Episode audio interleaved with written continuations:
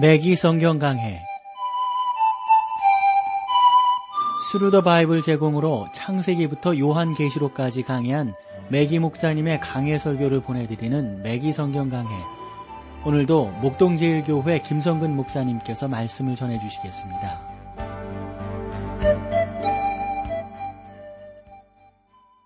애청자 여러분 안녕하셨습니까? 맥기 성경 강해 자 오늘도 여러분들을 아모스서로 모시겠는데요.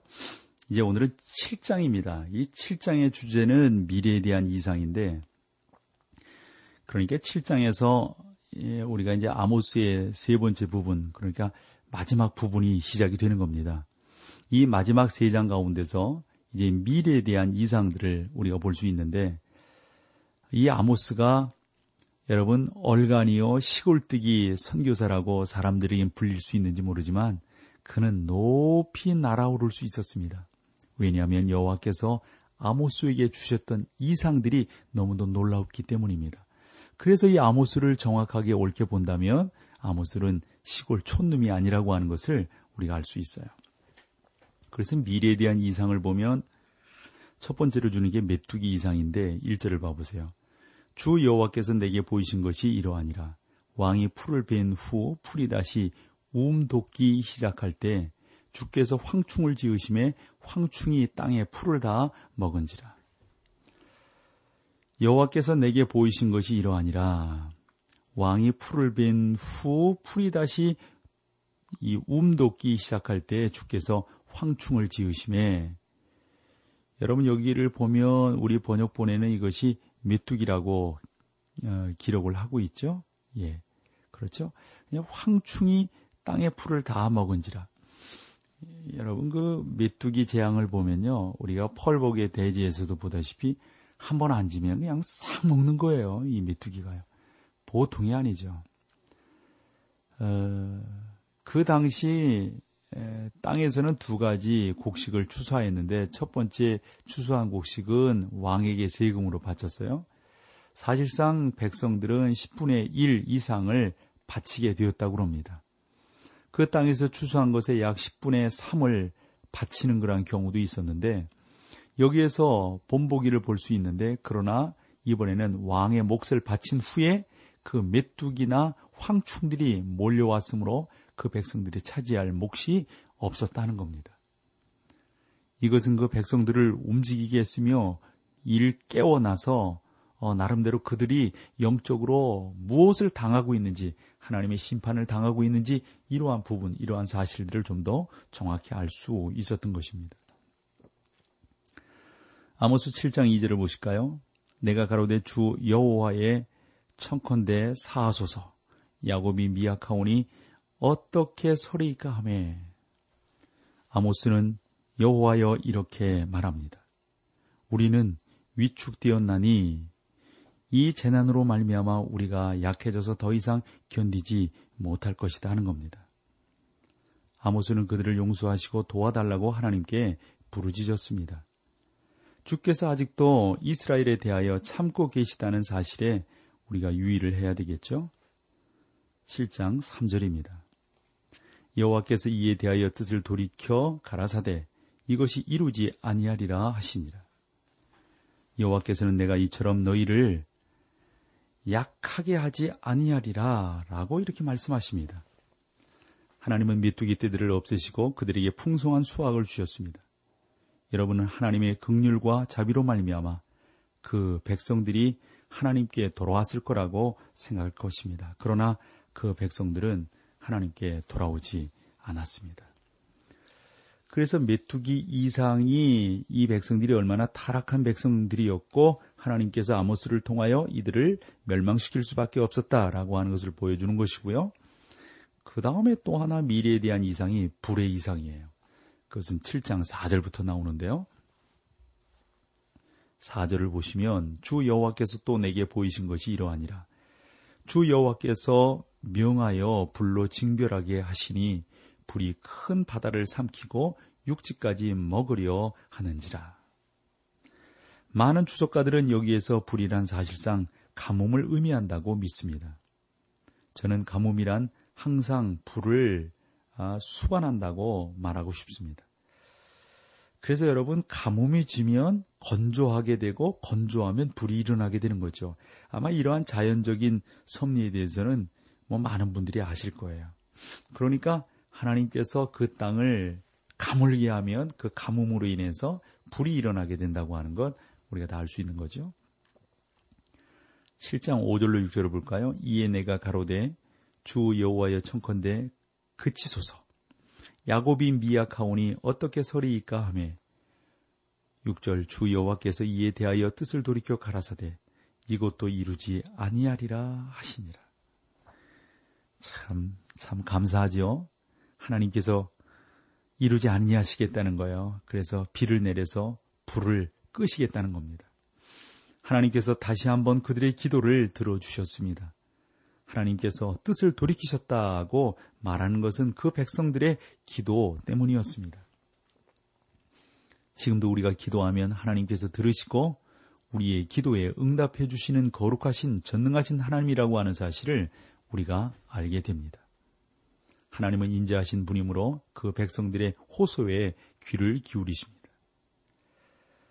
사랑하는 성도 여러분, 그리스도를 등지고 영원히 멸망받는 것이 끔찍한 죄가 되는 것은 사실입니다. 그러나 하나님께서 우리 가운데 이와 같은 은혜들을 주시고 하나님의 놀라운 역사들 가운데로 인도해 주고 계시다고 하는 사실들. 그래서 여러분 하나님이 얼마나 풍성한 분이라고 하는 것을 우리가 알 수 있게 되는 겁니다. 그 사랑을 버리고 죄를 범하는 것. 그래서 여러분 그것이야말로 너무도 끔찍한 거라고 하는 것을 우리가 알게 됩니다. 사랑하는 여러분, 하나님 그분만이 우리를 살리십니다. 하나님 그분만이 우리를 인도하십니다.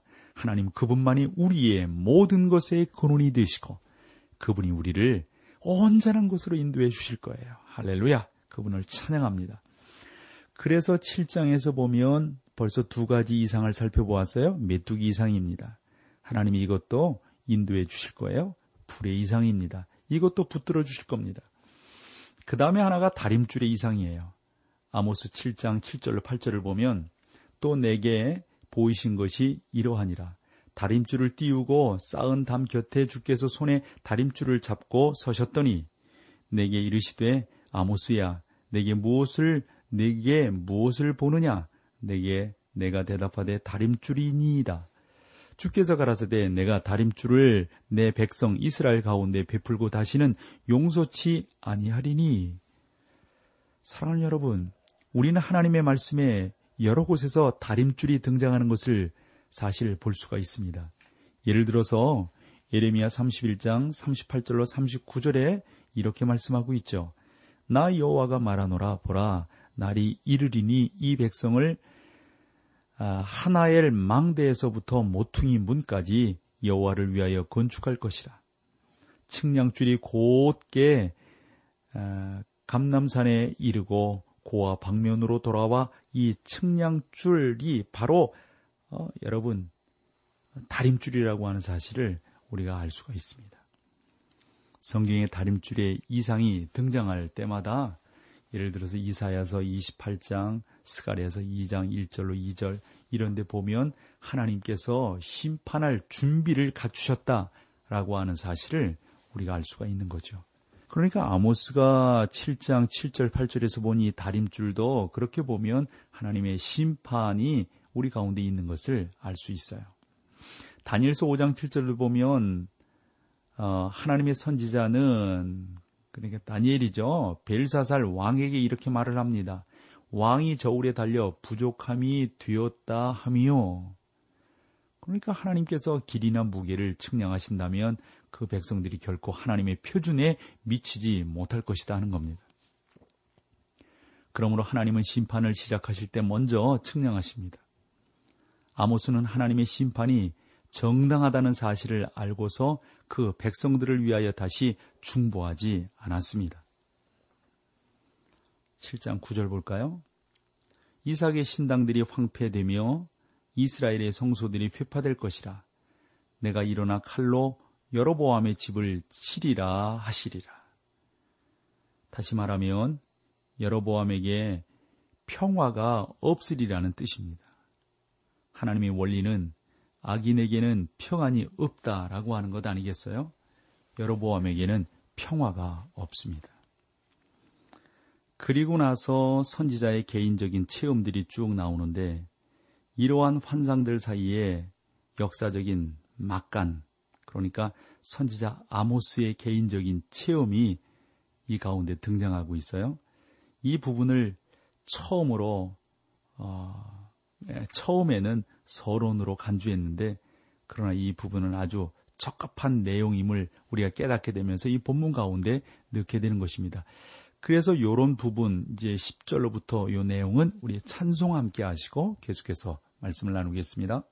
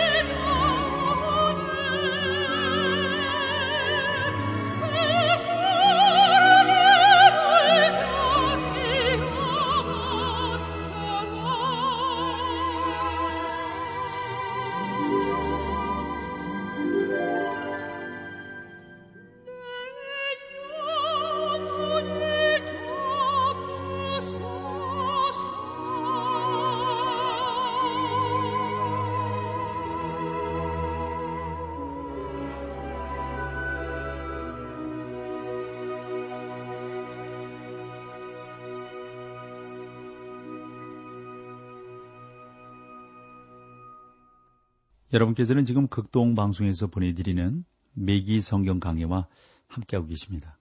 자, 선지자 개인의 체험이 여기 들어가 있다고 말씀드렸죠. 7장 10절로 11절 보실게요. 때에 베델의 제사장 아마샤가 이스라엘 왕 여로보암에게 기별하여 가로되 이스라엘 족속 중에 아모스가 왕을 모반하니 그 모든 말을 이 땅이 견딜 수 없나이다. 아모스가 말하기를 여로보암은 칼에 죽겠고 이스라엘인 정령 사로잡혀 그 땅에서 어, 떠나겠다 하나이다 하고 구절 말씀을 여러분들이 좀 조심스럽게 읽어보신다면 아마샤가 여기에서 거짓말을 하고 있다는 사실을 알 수가 있는데 여러분 참 이 거짓말이라고 하는 거 오늘날 교회 안에도 참 죄송한 표현이지만 거짓말이 난무하고 있다. 참 이렇게까지 말할 수 있어요. 이건 참 비극입니다. 참 우리가 예수 믿는 사람들이 그런 면에서 보면 말 조심해야 되고 진실을 말할 수 있어야 됩니다. 아, 참 이건 너나 나나 할 것 없이 참이 예수 믿는 사람들이 정말 말 조심해야죠. 이 말 때문에 우리 주님이 너무너무 마음 아파하고 계세요. 이 말 때문에 교회가 너무너무 힘들어하고 있고요. 어떤 때는 서로 간에 말을 하지만 그 서로의 말을 이해하지 못해서 오해가 생기고 그래 또 곡해하게 되고 이런 부분들을 보게 됩니다. 어쨌건 여러분 아마샤는 금송아지의 선지자였습니다. 여러분 그가 어떠한 인물인지를 짐작할 수 있을 것인데 아마샤는 고용된 나름대로 북이스라엘의 그냥 설교자였고 선동가였다라고 보시면 될 겁니다. 그래서 왕이 원하는 말을 대변했어요. 그래 왕이 원하지 않는 말은 하지 않았던 겁니다. 저는 그가 아주 세련되고 화려한 표현을 잘 사용했을 거라고 생각을 합니다. 저는 그가 능숙한 중상 모력가였을 거라고 확신합니다. 그는 강단을 아마도 자기의 그 정치를 위해서 또 왕의 그 선동을 위해서 무척이나 잘 아, 아주 사용하는 그러한 아주 약삭빠른 사람이었을 겁니다. 아마시아는 그런 면에서 보면 아마 카리스마도 있었고 일반 사람들이 충분히 갖고 얻기에 충분한 매력을 많이 갖고 있었을 겁니다. 아마시아는 아모스에 대해서 그 왕에게 고의적으로 거짓 보고를 드렸을 겁니다. 아모스는 여로보암이 칼로 망하리라고 말하지 않았고 또 여로보암은 칼로 망하지도 않았습니다. 아모스는 내가 칼을 들어 여로보암의 집을 대적하리라고 말을 했는데 이것은 전쟁이 일어나는 일어나리라는 뜻입니다. 사실상 그런 면에서 보면 전쟁이 일어났습니다. 이스라엘은 마침내 아수르에게 포로로 잡혀갔던 것이죠. 자, 7장 12절로 13절을 볼까요? 아마샤가 또 아모스에게 이르되 선견자야 너는 유다 땅으로 도망하여 가서 거기서나 떡을 먹으며 거기서나 예언을 해라. 다시는 베델에서 예언하지 말라. 이는 왕의 성소요 왕의 궁임이니라.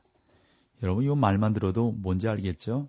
아마샤는 아모스에게 와서 아주 모욕하면서 야 아모스를 그냥 뭐 다그치는 거죠. 저는 아마샤가 썼던 어, 그 나름대로의 그 술수, 술법들이 어떤 건지 짐작이 갑니다. 지금부터 2500년 전에 아마 이 아마시아는 아주 그 계략이 많은 사람이고 약삭 빠른 사람이고 아마 그랬을 거라고 봐요. 그러면서 아모스에게 이 촌놈, 뭐 시골뜨기 막 이렇게 깔보면서 너 임마 여기가 어딘데 네가 여기 와서 그러는 거야? 여기 왕의 성소야. 너 여기서 말할 자격이 없어. 건방지게 말이야. 배우지도 못한 놈이 너 빨리 내려가. 저 밑에 나가서 너 뭐 말씀을 전하든지 말든지 해. 아마 막 그랬을 거예요. 그러면서 아마샤는 사람들이 보는 앞에서는 아주 미사 용어를 쓰고 뭐 고를 다 사용하고 뭐 이러면서 아주 부드러운 말로 그렇게 했을 거라고요. 왕의 기분을 거스리지 않으려고 이 아마샤는 꽤나 노력을 했습니다. 선견자야 너는 유다 땅으로 도망하여 가서 그랬어요. 이런 말이죠. 다시 말하면 마을에서 나와 너 꺼져버려. 더 이상 꼴 보기 싫어. 너는 지금까지 왕의 성소인 이 배달에서 말을 해왔는데 너 그럴 자격이 없어. 너 같은 촌놈은 저 시골에 가서 목회해야 돼. 뭐 이런 식이 되었던 것이죠. 아모스가 비록 정규 신학 교육을 받지 못했는지 모르지만 여러분 아모스가 우리가 보다시피 얼간입니까? 바보입니까? 하나님의 사자 아니겠어요? 저는 우리가 아모스의 자격을 인정해야 한다고 생각합니다. 요즘 세상은 너무도 보이는 것, 그것이 중요하지 않은 건 아니지만 다는 아니잖아요, 여러분. 정말 하나님이 세우신 사람이면 여러분 어찌하실래요? 하나님의 종이라면 여러분 어찌하실래요? 정말 기도하는 사람이라면 어찌하실래요? 우리가 함부로 말하고 있다면 그 하나님 앞에 죄 짓는 것 아닌가요? 혹여 여러분들이 많이 배우셨다면 얼마나 많이 배우셨어요? 알면 얼마나 많이 하시나요? 신실하게 쓰려고 하는 주의 정도를 함부로 대하시면 안 된다고요. 기도하는 사람들을 함부로 대하시면 하나님의 사랑 못 받아요. 은혜 못 받는다고요. 여러분, 좀더 성실하게 하나님의 말씀을 대언하려고 노력하시고 하나님께서 은혜 주실 것임을 여러분들이 더 바라보시면서 나아가셔야지. 14절로 15절 보실까요? 아모스가 아모시아에게 대답하여 가로되 나는 선지자가 아니며 선지의 아들도 아니요 나는 목자요 뽕나무를 배양하는 자로서 양떼를 따를 때 여호와께서 나를 데려다가 내게 이르시기를 가서 내 백성 이스라엘에게 예언하라 하셨나니 여러분요 아모스의 이 담대함을 여러분들 들어보시겠어요?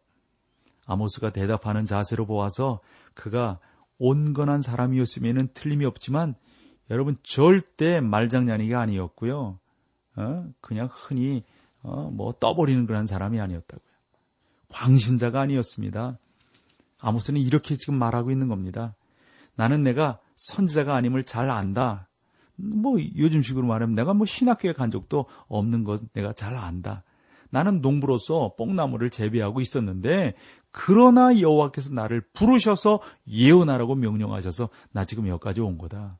하나님께서 나를 부르셨기 때문에 내가 지금 여기 와 있는 거지. 예? 뭐 내가 그런 신학교 안 나고 내 뭐 그렇다 할지라도 나 그것 때문에 기죽는 것 아니다. 아, 참 용기 있는 사람이에요. 예? 이러한 확신을 가질 때 저는 진정한 자신감이 생긴다라고 믿습니다. 사역에 나서려면 하나님께로부터 이와 같은 소명을 받은 것이 분명하고 확신해야 합니다. 마음속에 의심이 생기면 여러분 진짜 사역을 내서는 안 된다고요. 어떤 사람들은 다른 일들을 할 것이 있다면 사역에 나서지 말라고 말을 합니다. 저는 그 말에 동의하지는 않습니다. 중요한 것은 뭡니까? 하나님께서 여러분들을 부르셨느냐, 아니느냐 하는 겁니다. 우리 신학생들이 어, 강의를 듣고 계시다면 또 목회자들 중에도 그런 고민을 하시는 분들이 이 강의를 듣고 계시다면 다시 한번 여러분 생각하셔야 될 겁니다. 성도 여러분들도 마찬가지십니다. 하나님께서 여러분들을 부르셨다면 아무도 여러분들을 방해할 수가 없어요. 그런 분명한 기도의 응답과 확신을 갖고 나갈 때 하나님께서 여러분들을 통해서 큰 은혜와 극률의 역사들을 이루어 주신다 하는 사실이죠. 이제 아모스는 아마샤에 대해서 개인적으로 예언을 합니다. 이것은 아마샤를 위한 강력한 처방이라 볼 수가 있습니다. 많은 사람들이 어, 저에게도 그런 말을 할 수 있고요. 우리 메기 목사님에게도 그런 말씀을 할 수 있고요. 다른 목사님에게도 그런 말씀을 아마 하실 수 있을 거예요. 혹평할 수 있을 겁니다.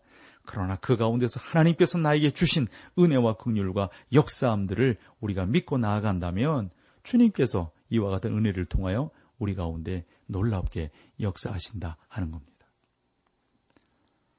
자, 아모스 7장 16절로 17절 말씀을 볼까요? 이제 너는 여호와의 말씀을 들을지니라. 내가 이르기를 이스라엘에 대하여 예언하지 말며 이삭의 집을 향하여 경계하지 말라 하므로 여호와께서 말씀하시기를 내 아내는 성읍 중에서 창기가 될 것이요 네 자녀들은 칼에 엎드려지며 네 땅은 줄 띄워 나누일 것이며 너는 더러운 땅에서 죽을 것이라 이스라엘은 정령 사로잡혀 그 본토에서 떠나리라 하셨느니라. 여호와께서 말씀하시기를 아모스는 이 아마샤에게 전해줄 말, 그 말은 내 말이 아니라 여호와께서 말씀하셨다. 여호와께 여러분 우리가 신앙생활을 하면서 처음으로 중요한 것 중에 하나가 뭐냐면 성경이 말씀하고 있다 하는 거예요. 자꾸 여러분 여러분들의 주장을 피지 말고 성경이 말씀하고 있다. 성경이 말씀하고 있다. 이것에 대해서 여러분들이 강력하게 강조해야 합니다. 이것은 매우 초조한 예언이었고 또한 아주 강력한 예언이었습니다. 그러나 이것이 참된 예언임에는 틀림이 없습니다. 아수르가 쳐들어왔을 때 그들은 여인들을 잡아서 창녀로 만들었다고요. 아들과 딸들은 죽였고 살아남은 사람들은 포로로 잡아갔단 말이죠. 그리고 금송아지 제사장이 예, 제사장인 이 아마샤도 아수르로 아마 잡혀갔을 겁니다. 저는 아마샤가 임종시에 했던 말이 아마도 아마도 후회하는 그러한 어, 임종을 하지 않았겠는가 싶습니다. 사랑하는 우리 매기성 경강의 청자 여러분, 그리고 사역자 여러분, 우리 이 아모스처럼 아마샤와 같은 이 세상 가운데서 그러한 사람들 가운데서 우리 방황하지 말고 번민하지 말고 더 담대하게 나아가는 우리 모두가 다 될 수 있기를 간절히 소망합니다. 자, 오늘 여기까지 하고요. 다음 시간에 8장으로 여러분들을 모시겠습니다. 고맙습니다. 매기 성경 강해 지금까지 Thru the Bible 제공으로 창세기부터 요한계시록까지 강해한 매기 목사님의 강해 설교를 목동제일교회 김성근 목사님께서 전해주셨습니다. 이 시간 방송 들으시고 청취 소감을 보내주신 분께는 나침반 출판사에서 신앙서적을 보내드립니다.